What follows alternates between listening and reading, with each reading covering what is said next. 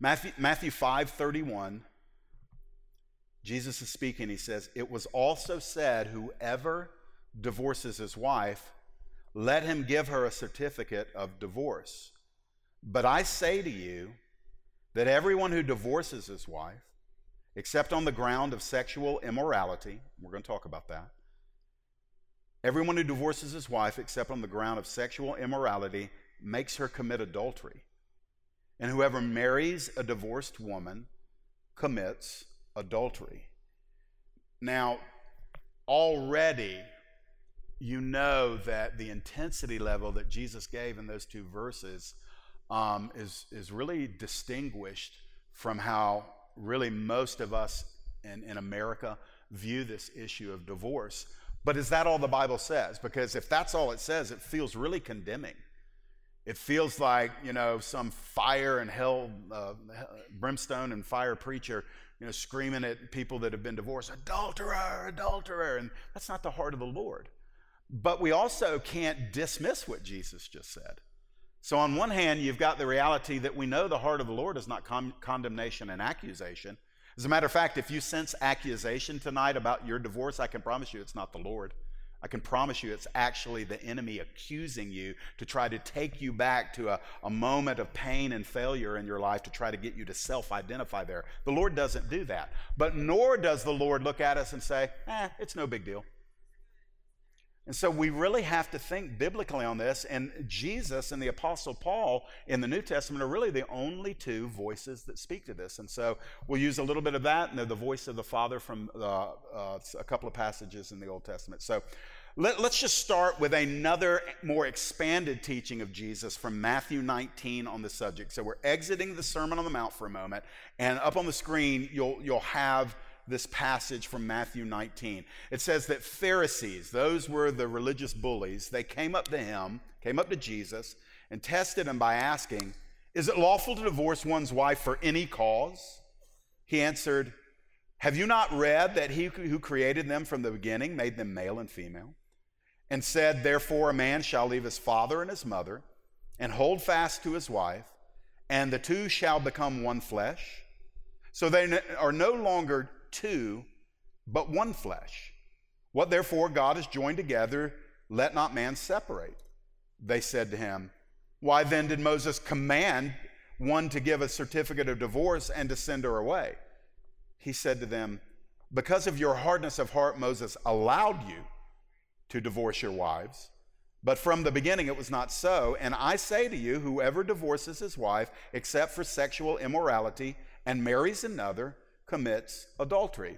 So at the beginning of Jesus' ministry in the Sermon on the Mount, he gives this strong word that when an individual gets divorced and marries another, there is the sin of adultery occurring. And then at the end of his ministry, he says the same thing. So immediately, I remember first studying this as a new believer and as a pastor having to know, you know, what does the scripture say as you counsel couples? I remember just thinking, good night alive, man, this is intense. And yet I heard it preached, taught, and communicated by other leaders and other Christians in so many different ways. I finally just got mind boggled, and I was just like, God, I know you didn't put this out there as a riddle to confuse us. It's already a painful enough topic.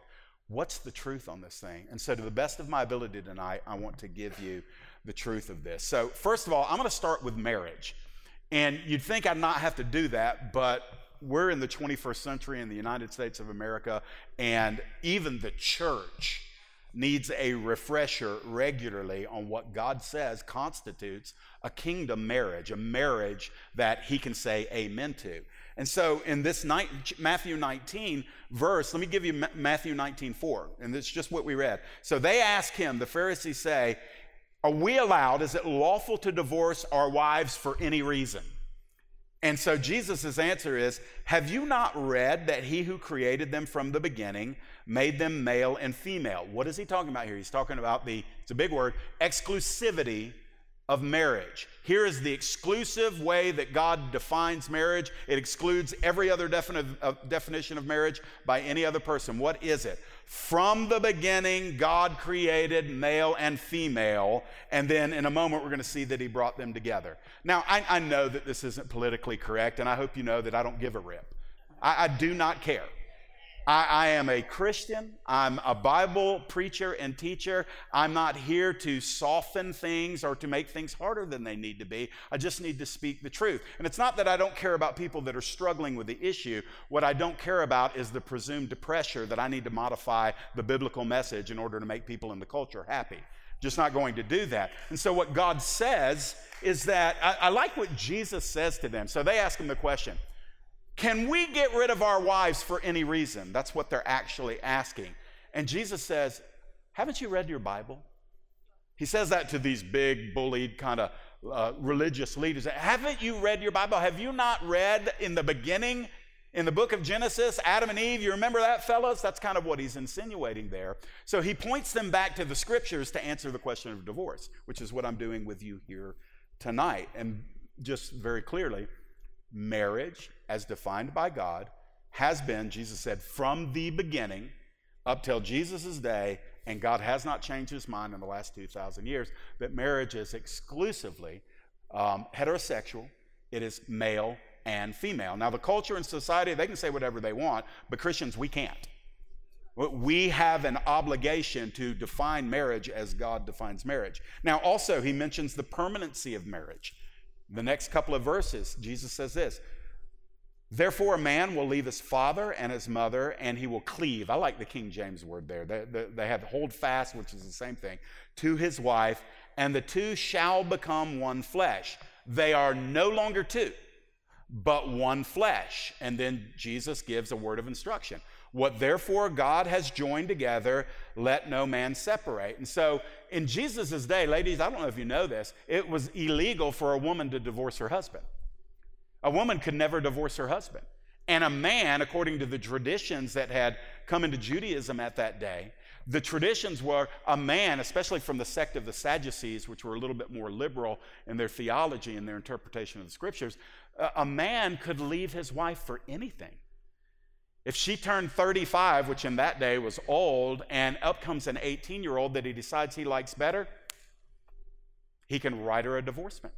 That was the tradition today. She can never leave him. There are extra biblical writings that indicate that there were occasions where some of the rabbinic tradition, the tradition of the rabbis, where if a woman burned his breakfast, that he could divorce his wife. It was so lopsided. And so Jesus is being asked by these guys who protect those kind of traditions, who love the imbalance in the scales because it always tilted in their favor. Jesus asks them, hey, do you know your Bible? And he says, God established marriage to be permanent. You leave your first love. What is your first love? That is your initial love, your parents, your family love. You leave them and you cleave, you become one with your spouse, and from that moment on, your spouse is your greatest priority, and you are their greatest priority. That's God's design for marriage. If you're single in the room, I want you to know, as you pray about a spouse, that's what you're getting into. You're getting into that immediately on day one, that woman or that man becomes your number one priority. It is you and her or you and him against the world. And anything that threatens that marriage is the enemy of your soul. That's how militant it is. And sometimes it does seem like things in the world are coming against you, your spouse, and your marriage. But God says this, you're not even your own anymore. Paul would write later on, he would literally say this, 1 Corinthians 7, he would say to husbands, your body belongs to your wife. Wives, your body belongs to your husband. Don't stay apart from each other in marital intimacy for too long. Give yourselves to each other except for times of prayer and fasting, lest you be tempted for your lack of self-control. And so we literally relinquish our bodies to our spouse. Now, that doesn't mean there's any call for abuse or domination or anything like that when it comes to the marriage bed. It needs to be mutually agreed upon, whatever takes place there. You didn't come for a sex ed course tonight, but I'm just telling you that we're not saying that you don't have a right to say no sometimes. But the teaching here is that there is a spiritual union that happens in the marital, the marriage bed, in the intimacy of marital sex. And Jesus says here, y'all are no longer two, but you have become one. And the one flesh also has the application of most couples being able to bring one flesh, a child, into the world. But God views it as permanent. You leave your family, you leave your first family, and you make a new family. And so I will say this, in-laws, they can be awesome and they can be not so awesome. But I'm going to tell you something. Husbands and wives, your parents do not get to have that much influence on your marriage. There may be a time where you actually have to say to mom and dad, hey, knock it off, step off, be quiet. We don't need that. I hope that never happens, but that's how intense it is about being one flesh and the permanency of marriage. Now, I want to talk to you just briefly about the severity of divorce using an Old Testament passage, which you might be familiar with. Pardon me. I'm just going to say it like the scriptures teach it. God hates all sin, right? Yes? I want to take a vote on that. He hates all sin. And so don't get shocked when the Bible says that God hates divorce. And don't be upset when we term divorce as a sin. And I'm going to help you walk through that in just a moment. Let me give you Malachi chapter 2, verses 14 through 16. It should be up on the screen. Malachi writes, and the Lord is speaking through Malachi, the Lord was witness between you and the wife of your youth, to whom, he's speaking to the men here, to whom, your wife, you have been faithless, though she is your companion and your wife by covenant. Now watch this, verse 15. Did he not make them one with a portion of the Spirit in their union? And what was the one God seeking? Godly offspring. So here's the instruction. Guard yourself in your spirit, and let none of you be faithless to the wife of your youth. For the man who does not love his wife but divorces her, says the Lord, the God of Israel, covers his garment with violence, says the Lord of hosts. So guard yourselves in your spirit and do not be faithless. Again, God was speaking to the men because the women in their culture could not divorce their husbands. So if a divorce took place, it was always the man. And what God is doing is he's coming against this flippancy of men that were willing to abandon their wives for any reason, leaving the woman helpless. Because the women typically didn't work. They didn't earn the income. And if a man was done with her, she not only lost her husband, but she lost her home. Sometimes she lost her children. And so the anger of God towards this kind of lovelessness and dismissiveness of somebody that you're in covenant with, God speaks very strongly against. He even indicates this rarely talked about factor in verse number 15. He said, did God not make the two one with a portion of the Spirit in their union? So I know we don't see it visibly per se, but literally, I'll just use my marriage. My marriage consists of Amy and Jeff and the Holy Spirit. Amy and Jeff and the Holy Spirit. And so for me to walk away from my wife is to grieve the Holy Spirit, who is the seal in that relationship between me and my wife.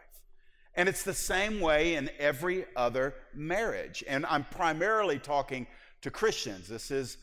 It's more than a Christian ethic, but it is almost impossible to try to apply this ethic to those that don't know Jesus. I've said it before, and I'm not being flippant, but I don't know how unsaved people who do not have the Holy Spirit stay married for 20, 30, 40 years. What in the world? You talk about an awesome display of willpower, because anybody that's been married in this room over 2 years knows there are times where you're like, who is this person that I've married? Y'all are afraid to say amen, but I'll say it for you. Listen, there can be some really rough patches in Christian marriage where at times the only thing that holds those two Christians together is the fact they made a vow before the Lord. And that's why God asks us to make vows. It's because he knows, yeah, there's coming a day where if you don't have a vow to me, you will walk away at the first possible chance. And so the Lord enters into that with us.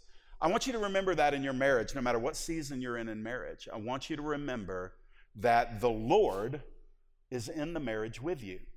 And it's not just separating or walking away from a spouse. It is literally breaking a union that the Holy Spirit has a seal on. So we're going to go back to Matthew 5:31 and 32, and I'm going to give you a heavy statement, and then we're going to break it down. I'm going to actually give you some real practical stuff in a minute. I'm giving you kind of the theology of the biblical view of marriage, divorce, and remarriage here. So, but then I'm going to apply it. So in Matthew 5:31, we're going to find out that divorce usually results in the sin of adultery. Doesn't have to always. If both partners stay abstinent the rest of their life, not necessarily. But in Matthew 5:31, here we go again. Whoever divorces his wife, let him give her a certificate of divorce. And then Jesus says, but I say to you. In other words, the traditional view of the law says, yeah, if you're going to divorce your wife, you got to obey the letter of law. Just give her that writing certificate, and then you're free and clear. And what Jesus is doing is he's raising the heart level on this thing. He's saying, no, it's not about a matter of a signed document. He says, I say to you that everyone who divorces his wife, watch this, except on the grounds of sexual immorality. You ought to put a flag right there, because Jesus is making a concession here that I'm going to talk to you about in a minute. But in the absence of that concession, he says this, anyone who divorces his wife makes her commit adultery, and whoever marries a divorced woman commits adultery. So here's where we get into the marriage, divorce, remarriage. Remarriage is really where the issue arises, because if two people agree to separate, they're still committing the sin of divorce, because they're breaking a vow that they made to each other and they made to God. And I'm not unsympathetic about the challenges of marriages and how you just can't feel like you can stay. I get that, but I'm talking to you theologically for the moment. That in essence, you strip everything else away, and you have the breaking of vows to God and to each other, which is a sin. Now, I'm going to show you in a minute, it's not a perpetual sin. You're not cursed the rest of your life. You're not walking around with, you know, the scarlet letter A on your lapel. But the reality is that divorce in and of itself is a sin, but the adultery piece comes in when somebody moves on from that divorce and they find a new partner. And so Jesus gives it in the context of remarriage. And his words are very clear that when somebody that is divorced remarries, and I'm going to give you two concessions to this rule in a minute, but outside of these two concessions, this is the theology. It is a sin, and those remarriage, that remarriage union becomes an instance of adultery. Now, it's not happy, it's not good, but I want you to remember something. I'm going to give it here in detail in a minute. What I'm not saying is that a person who is remarried commits adultery every time they're with their spouse. You're not going to hear that from me. And unfortunately, that has been propagated in churches. In other words, it's the perpetual, unpardonable sin. And that is heresy. At the worst, it's heresy. Given the benefit of the doubt, it's just really poor teaching. Because the Bible says much about the blood of Jesus cleansing us from all manner of sin. So let's walk through this a little bit more. Again, Matthew 19, I'm doing this on purpose. You said, Jeff, you already did these verses. I'm doing it on purpose. Listen to what Jesus said when they talked about the writing of the written letter of divorcement, or divorce. You can find that, by the way, in Deuteronomy 24. Deuteronomy 24, first maybe 8 verses talk about what was prescribed when somebody was going to get divorced. So remember, they asked the question, can we divorce our wives for any reason? Jesus says, no. And then Jesus says, and then they said, well, why did Moses command us to give her a letter of divorce? Isn't that bad? I mean, basically, that's the guy who blames God for his sin. And so they're turning Deuteronomy 24 into a command that when you're ready to get divorced, all you've got to do is just sign the letter.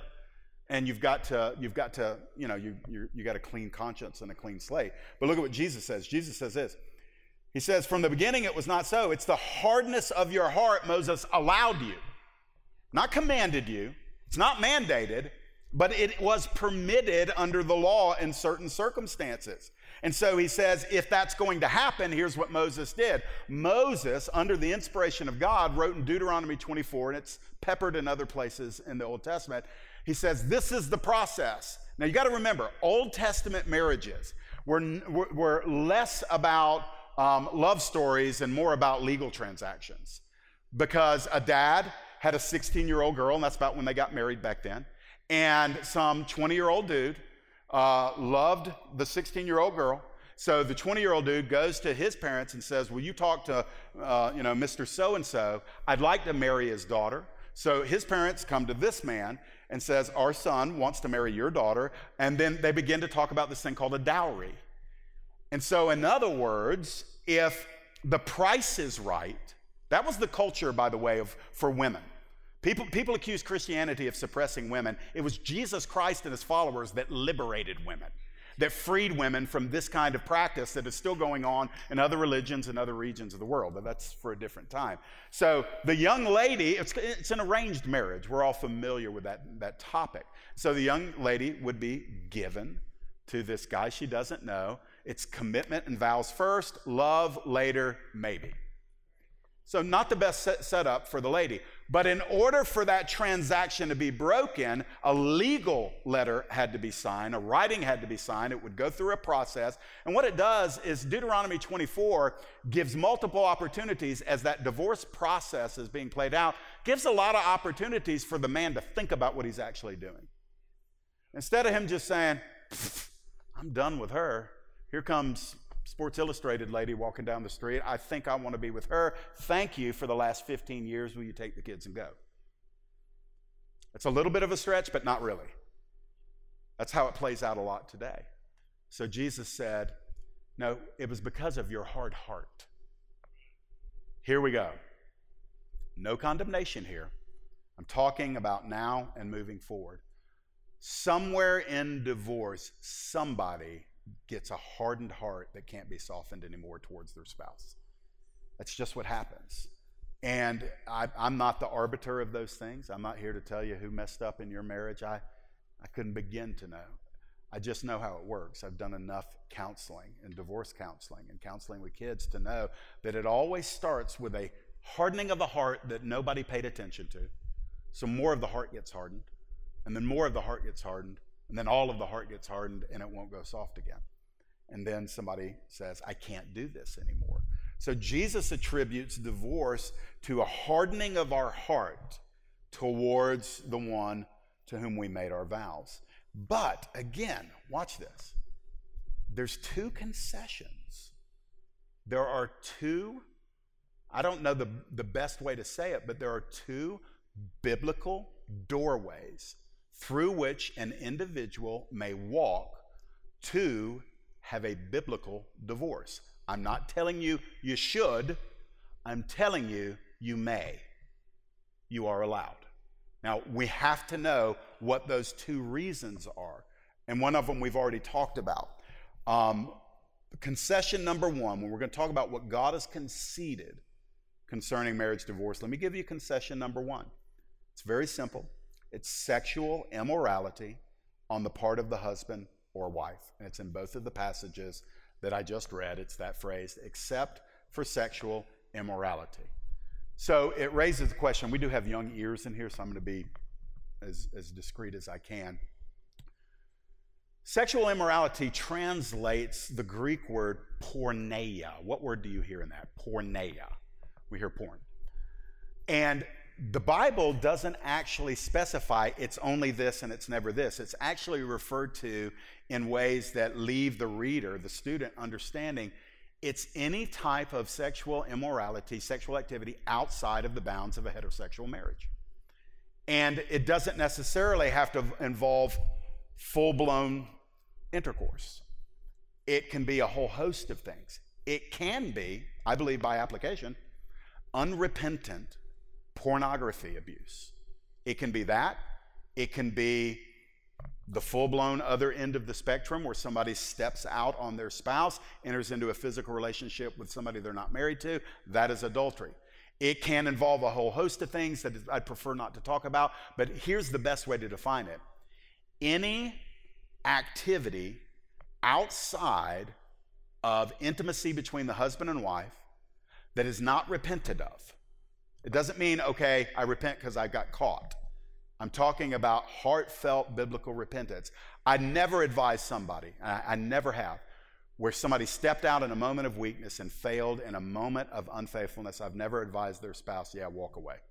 Because I believe that the God to whom they made their vow is also a God of grace, forgiveness, mercy, and redemption. And so if we're going to be like Jesus, we forgive as we've been forgiven. It doesn't mean there won't be a whole host of difficulties, but it does mean this. I'm not telling you that you should impulsively walk away if your spouse failed once, but I'm also not telling you that you can't. I'm not saying that you can't, because that's adultery. And the Bible says that except for adultery, sexual immorality, porneia, you have to stay in that marriage. And so the only real reason I'm teaching this is not to help anybody in their potential pathway in the future, in the sense of, yeah, Jeff said back in 2019, I could walk away on this thing. That's not what I'm trying to do. What I am trying to do is tell you what the Bible says so you can understand for yourself what the Bible says about marriage, divorce, and remarriage. And then as multiple situations come along throughout a marriage, you understand what is God's heart concerning my marriage. Now, some will have, I'm going to address this in a minute, some will have already gone through this, divorced, married, maybe divorced multiple times, married, remarried multiple times, and you're sitting there, and then you come to Jesus, and you're like, well, where am I on this thing? This was all before I was saved, and I don't know. Well, we're gonna help with that too. I think what I want you to be able to grasp is there is an intensity on this topic that you're not imagining. It's very real. There's so much fallout from divorce. It has got to be the most painful thing a man or a woman can ever go through. Then it's painful for the children in unspeakable ways. And ultimately, the only one who loves divorce is old Slewfoot himself. He loves divorce because everybody loses. Nobody wins. So concession number two. I think we understand the sexual thing. Concession number two, abandonment by an unsaved spouse. Many people don't know this. So we're going to go to the Apostle Paul. And just because it's Paul and not Jesus doesn't mean it doesn't have authority, because it's the authoritative word of God. So in 1 Corinthians 7, verses 10 through 15, just let me walk us through this. Paul says this, "To the married I give this charge. Not I, but the Lord." So he knows he's speaking the Lord's heart on this thing. "The wife should not separate from her husband, but if she does, she should remain unmarried, or else be reconciled to her husband. And the husband should not divorce his wife." Now notice there, the wife couldn't divorce her husband. She could separate for reasons, but she couldn't divorce, but the husband could divorce. And Paul's saying, hey, I'm telling you, don't do that. Verse 12, "To the rest I say, I, not the Lord." So what he's saying here is, I am not saying that I ever heard this from the Lord. It doesn't mean that it doesn't have the authority of God on it. What Paul is doing is he's saying this. Earlier, I said what the Lord has said. Right here, I'm saying what I discerned from the Lord, although I never heard him say it. "To the rest I say, I, not the Lord, that if any brother has a wife who is an unbeliever, and she consents to live with him, he should not divorce her. If any woman has a husband who's an unbeliever and he consents to live with her, she should not divorce him. For the unbelieving husband is sanctified," is the word. He's made holy because of his wife, and the unbelieving wife is made holy because of her husband. Otherwise, your children would be unclean, but as it is, they are holy. And when you see holy, don't think justified or born again. Think set apart, protected, covered. Verse 15, "But if the unbelieving partner separates, let it be so. In such cases, the brother or the sister is no longer enslaved or bound. God has called you to peace." I have to take time with this because this is important. So here was the deal when Paul was writing. People would be married, and especially in Corinth, which is a highly pagan culture, a lot of idol worship, a lot of horrible immorality attached to their religious ways. And then all of a sudden the gospel comes to them. They believe on Jesus Christ. The light goes off. They're now redeemed, born again, indwelt by the Holy Spirit. and their whole world changes. They see all of these pagan idols that they used to bow down to. Those are sin. They got to get rid of them, and their whole life changes. The problem is when they go home, they're married to somebody who still loves all that stuff that they just got delivered from. So they're married to a pagan, but they are born again. They're saved. And so what was happening in Corinth apparently is people are like, well, hallelujah, I'm saved now. I can't be with you. I got a brand new life. I'm going to go on to bigger and better things with Jesus. Hope it all works out for you. And they were divorcing their spouses based on the fact that their spouse was not a believer in Jesus Christ. And Paul says, no, don't do that. He says, what you don't know is that your born-again presence in this house, in this household unit, your born-again presence actually puts sanctification, a covering, on the entire family. It doesn't mean that the unbelieving spouse is saved. It just means he or she's got it a lot better than they know. Because what happened is the presence of God just got brought into their home through their spouse who is now saved. And so the application would be this, that there is a greater likelihood of their unbelieving spouse becoming a believer because of the life that is now in that person who's just gotten saved, and also for the kids. And there's a covering on the home. And so you may be in here tonight and you're married to a Christian, but you yourself is not a Christian. First, I would encourage you, you need to surrender to Jesus Christ. He's the Lord of glory. He's the Son of God. He is the King of kings and the Lord of lords, but he also laid down his life on the cross of Calvary as a sacrificial lamb, shedding his blood for your sin that you could be absolutely absolved of those things and set free and cleansed and made into the person that God has always created you to be. Come to Jesus tonight. But if you don't, I'm just going to say this. If you want to remain an unbeliever, at least go home and thank your spouse for being a believer, because you are operating under their covering and you've got it a whole lot better than you deserve. And so there is literally a spiritual dynamic. If you're married to an unbeliever, when you are struggling, just understand this. There may be what I call a salvific purpose. In other words, a purpose of God through you into your spouse's life. And so if they're not cheating on you, they're not committing adultery, they're not abusing you, then stay in that covenant. Don't leave just because they're not a believer. You say, well, Jeff, it's hard. I imagine it is. I imagine it's very, very difficult. Values are completely different. Aspirations are different. Treatment of one another in relationships is going to be completely a different ethic between a Christian and a non-Christian. But again, we're answering the question, what does the Bible say? I love the strength of what Paul says. If that unbelieving spouse is done, he says, let her or him walk. Let them go. And then he says this, you're no longer bound to them anymore. King James says bound. Here it says enslaved. Just think of it this way. God snapped the chain. He sovereignly allowed that person to walk away, and you are no longer bound. By the way, if you're not bound, what are you? You're free. You're free.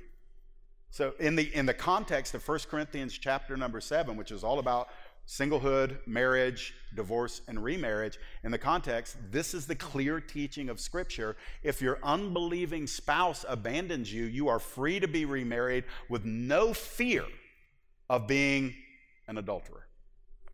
I would add this. 2 Corinthians 6, 1 Corinthians 6. One of the Corinthians 6 teaches that we're forbidden to marry unbelievers. If you're single in the room, know this. If your unbelieving spouse leaves you eventually, you are no longer bound. But if you are saved now and single, you're not to marry an unbeliever no matter what. He could be gorgeous, rich, successful, powerful, mighty, a protector, nice, super cool, but if he's unredeemed, he's off limits. Guys, she could be beautiful, she could be sweet, she could be an awesome domestic goddess, you know, I mean, she could do all of those things, but if she is not saved, she's off limits for you. She's not the person. We counsel young people all the time. So he's got a nice heart. I know he's not saved yet, but he's got enough. I know I'm going to win him, but if I don't marry him now, no missionary dating. No missionary dating. You don't know squat. You don't know if he'll ever get saved. But the reality is, if he's pressuring you right now to marry him when he's not saved, he's definitely the wrong dude. And so, y'all, I'll send you each a bill for the premarital counseling there. But it's tough, very tough stuff. But the clear teaching here, nobody needs to complicate it, is if an unbelieving spouse abandons you, walks away, wants a divorce, you let them. You don't fight for it. Now, even not fighting for it could be tough, but what I'm saying is if you choose not to fight for it and the divorce happens, you are under no biblical obligation to remain single. You have full freedom to go and remarry. So what are the two concessions? A person in unrepentant sexual immorality, which could be 100 different things, or being abandoned by an unbelieving spouse. Biblically speaking, there are no other concessions. People reasonably say, well, what about abuse? Let me give you in a snapshot.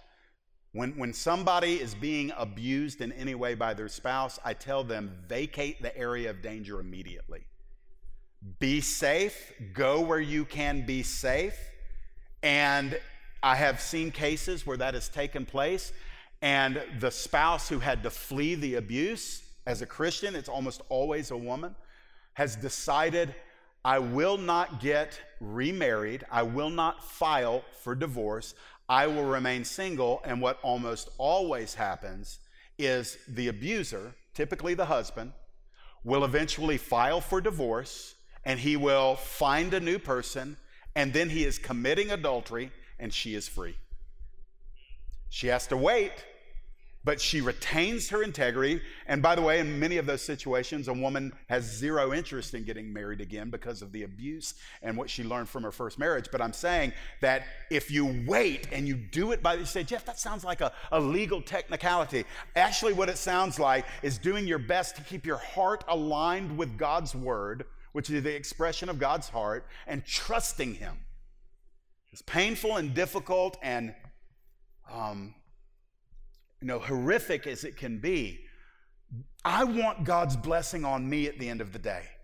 I want to go to bed tonight, and I want to lay my head down and know that I lived and am living my life in a way that invites the blessing of God.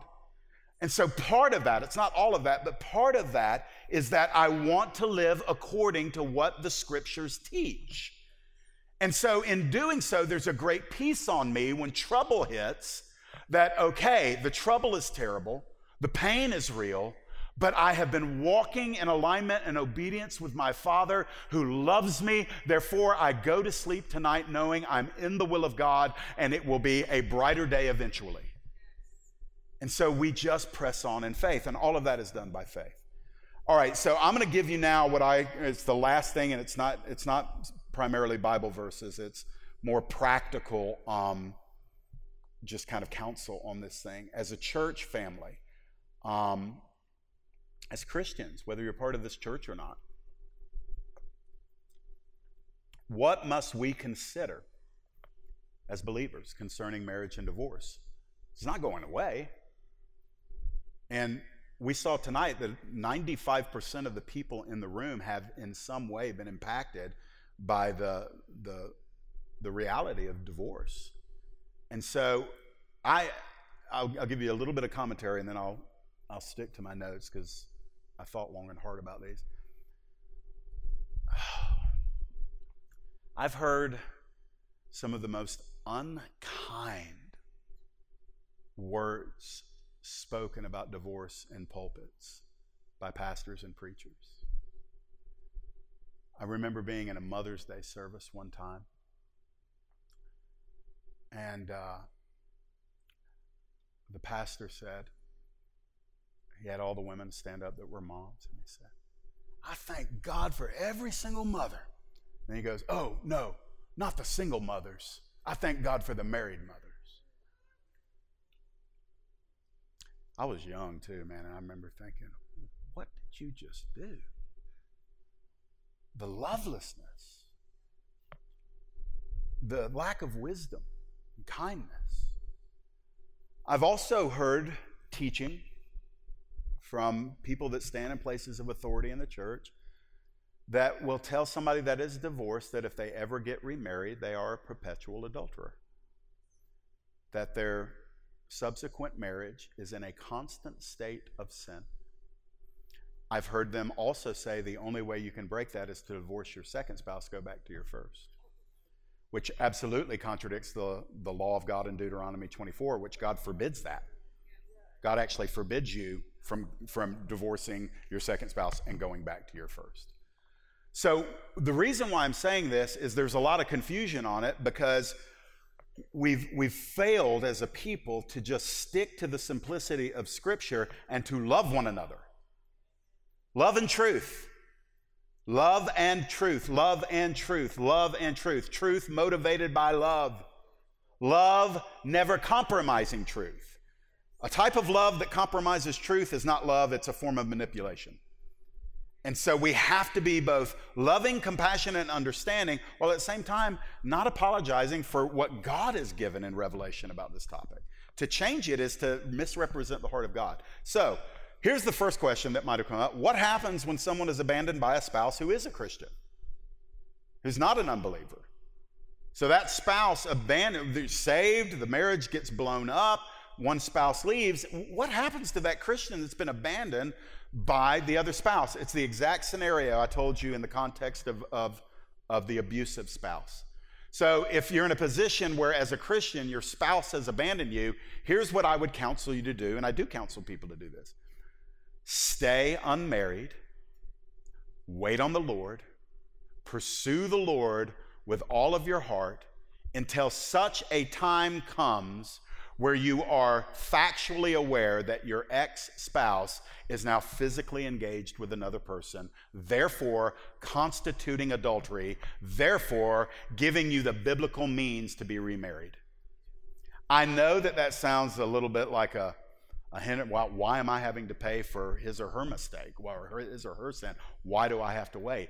Well, I'm just trying to project what the Bible says, and chances are when a Christian decides to leave his or her spouse, they've already hardened their heart enough against the Lord, if it's not for a biblical reason, and they will step out physically with somebody more than likely.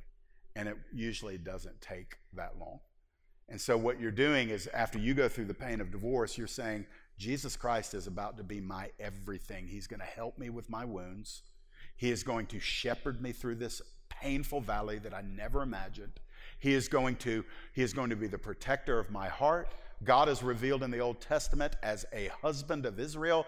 Jesus Christ is revealed in the New Testament as the bride to the, as the groom to the church who is his bride. He knows all about being an attentive husband, and he'll take care of every wound, every need, and he'll shepherd you as you're going forward. If you want to be remarried, here is my counsel. My counsel is that you wait until you know that your spouse has committed adultery. I know that sounds legalistic, but I cannot find any other biblical course of action to take. I can't say, oh, it's no big deal, go get remarried, start again. I just can't say that, but I can say that when this one of the two concessions, the concession of sexual immorality, has come to take place. Second question, practical question that comes up. What are the expectations for those divorced prior to their salvation? So what happens is, you know, hey, Jeff, I got divorced like a year before I got saved, or 5 years before I got saved, or 6 weeks before I got saved, or whatever. What do I do now? Well, let me just give you this. The Bible's clear that when we're saved, we become wholly new creations. The old has passed away, all things are becoming new, and there's nothing in Scripture that indicates that divorce or any other sin carries over into our new life with Christ. That's not the one piece of luggage you got to take from your past with you. It's not biblical to say that. So all of our sin, all of it, is washed away in the blood of Jesus Christ. We are forgiven. We are justified before the holy bar of God. We are born anew. There's zero, by the way, for lost people, there's zero moral expectation on them. I want you to hear that. We get all offended in our culture when people sin and parade their sin and elevate their sin and celebrate their sin. We're like, how could they do that? The reason why is they're dead in their trespasses and sins. Let's quit being surprised at that. Now, I mean, listen, yeah, it's raunchy out there. I get it. It's intense out there. But people in the church that are like, I can't believe that. Well, what did you expect? What do you expect fallen people to do? Now, some people are good at moderating their sinful impulses and stuff. I wasn't, man. I tell you, before I didn't get saved till I was 24, and I was like, I'm going to do what I want to do with all of my might. And I did. I'm not bragging about it. I'm just telling you, it would have made no sense for me to adopt a Christian ethic when I wasn't a Christian. And so I got off track there, but I just want to tell you, prior to your salvation, there was no moral code that you were supposed to be obeying in order to gain any favor with God.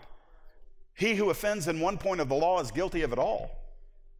And so this reality of divorce before salvation, when you're given new spiritual life in Christ, your sin record is fully purged and you begin a new life. So any shame or guilt or fear over a failed marriage prior to salvation is completely ludicrous and unnecessary. You are forgiven. That person is forgiven, free. You're called to begin a joyful, holy life as you learn to walk with Jesus by faith. And so when you come to Christ, you're free to marry. You're free to marry a Christian. You need to pray about it. You need to seek the will of the Lord. You need to wait on it. But you're free to marry. Your divorce prior to your salvation does not carry over. I have a bone to pick with that on a lot of different levels, that idea. I'm going to give you an example here. I remember a church in Georgia that refused to ordain a man to ministry who had been divorced 25 years earlier when his wife ran around on him. And they would not ordain him. And in the month where they said no to him, they said yes to a guy who had been running around on his wife a few years earlier but repented. And so I'm not saying that this second guy shouldn't have been ordained if he's repented. And that's up to that church and those elders and case-by-case situation. But what I'm saying is the dude that was living with a girlfriend, that's what it was. He was living with his girlfriend, and then they had ordained that guy because he repented, they got married, but he had been living with his girlfriend but wouldn't ordain the dude from 25 years before. And it's that mixed signal that the church sends. And my thought was, the guy divorced before his salvation can't preach in that church, but the dude who was living with his girlfriend can? So again, what am I doing tonight? What does the Bible say? So, third thing, you're going to get out early tonight, believe it or not. If you're here for the first time, we get out at 8:45, but not tonight. Is one who is remarried outside the bounds of lawful divorce. Those two concessions I gave you. If you've been remarried outside, apart from those two concessions, are you guilty of perpetual adultery? Does that mean you and your new marriage is cursed with a perpetual sin happening every time physical intimacy occurs? The answer is absolutely not. I'm going to counsel you on this because this may apply to people in the room tonight, and I've given this counsel before. In the pulpit and in private. There is no perpetual guilt for the Christian for any sin. There is no perpetual guilt. When a person is divorced and remarried for reasons other than the two concessions that I gave you earlier, I'm going to tell you, that is a sin. It is a sin to remarry outside of the biblical bounds for divorce. That specific sin could be viewed as breaking the marriage covenant to each other or breaking the vow to God, and then committing adultery by remarrying somebody outside of the biblical allowances. Now, when those Christians who are now married to each other, even though they weren't married in a biblically permissible way, but now they're aware of it, they get hit, oh man, our marriage to each other after our first marriages or former marriages, that was not biblically permissible. Oh no, I'm married to somebody that I shouldn't have been married to. what do we do? That's a normal thought.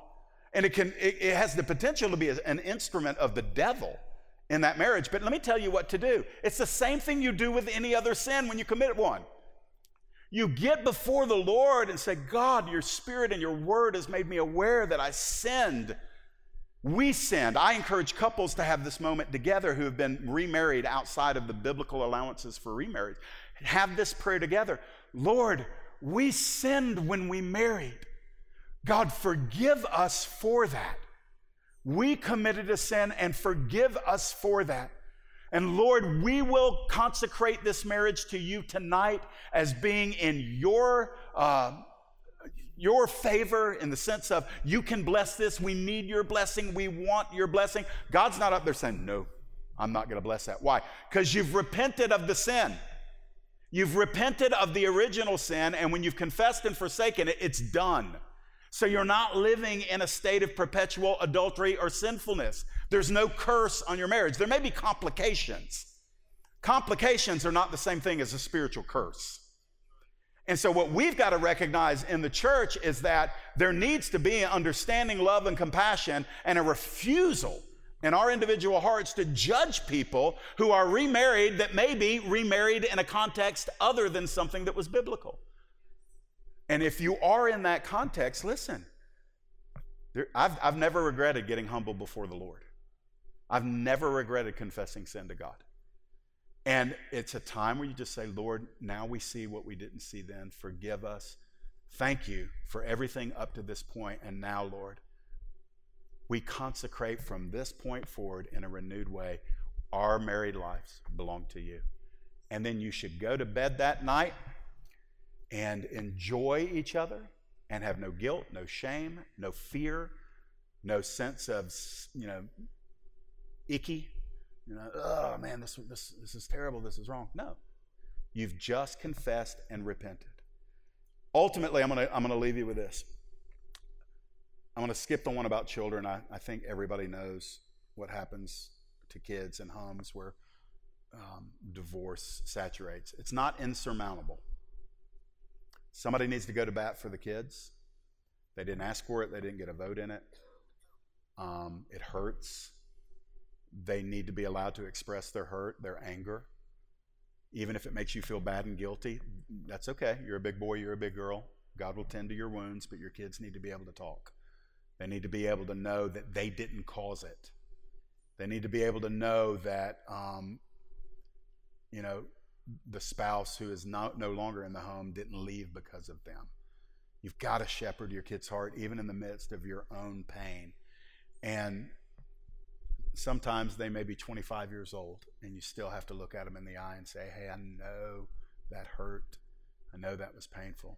If it could have been different, I would have done anything in my power, but I want you to know I'm your dad, I'm your mom, I love you. And you affirm them so that whatever the devil stole from them through your divorce does not generationally affect them. But here's the personal and public attitudes of believers and churches, local assemblies, towards those who have been divorced. I'm just going to say it and we're going to go home.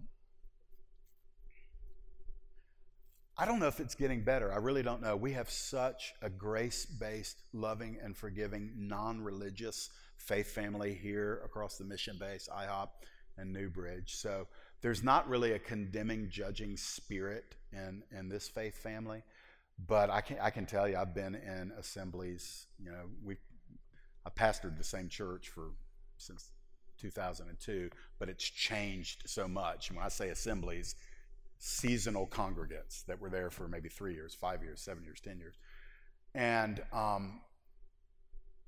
I think the church as a whole is better off in how we interact and treat people that have gone through it.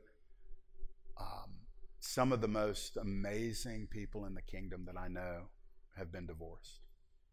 And I love to just watch God anoint them and bless them and bring fruit from their lives. And I love it because it's a testimony against the religious spirit that says, well, they can't preach. They can't be up there on that platform. They can't teach. They can't be a missionary. They shouldn't be an intercessory warrior. They can't serve on staff at a church, or they can't sing in the choir, or they can't, and so on and so on.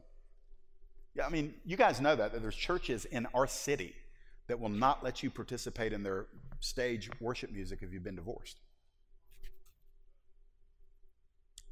And so while we are a million miles away from that here, the reality is that we're actually, you know, one big gigantic family of redeemed people, and we've got to start seasoning our relationships with grace and our attitudes with grace. And my desire is this, as a pastor and a brother, I want to relieve everybody of the shame that the devil heaps on them, whether it's for sin, the sin of divorce, sin of adultery, failed marriage, or if it's for any other sin, because God never intends for his kids to operate under shame. That's not the Lord. And if you're living with guilt and shame about a failed marriage, I want to tell you this as we close.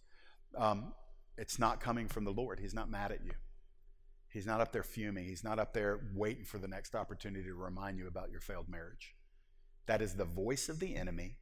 Mark it down. I'm not even going to ask you to vote on it. It is true.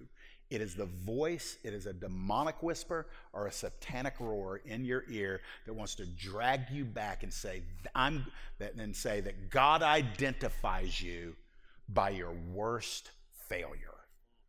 That is the devil, and may the Lord Jesus Christ crush the head of the serpent under your feet by you believing that you're free and you're forgiven.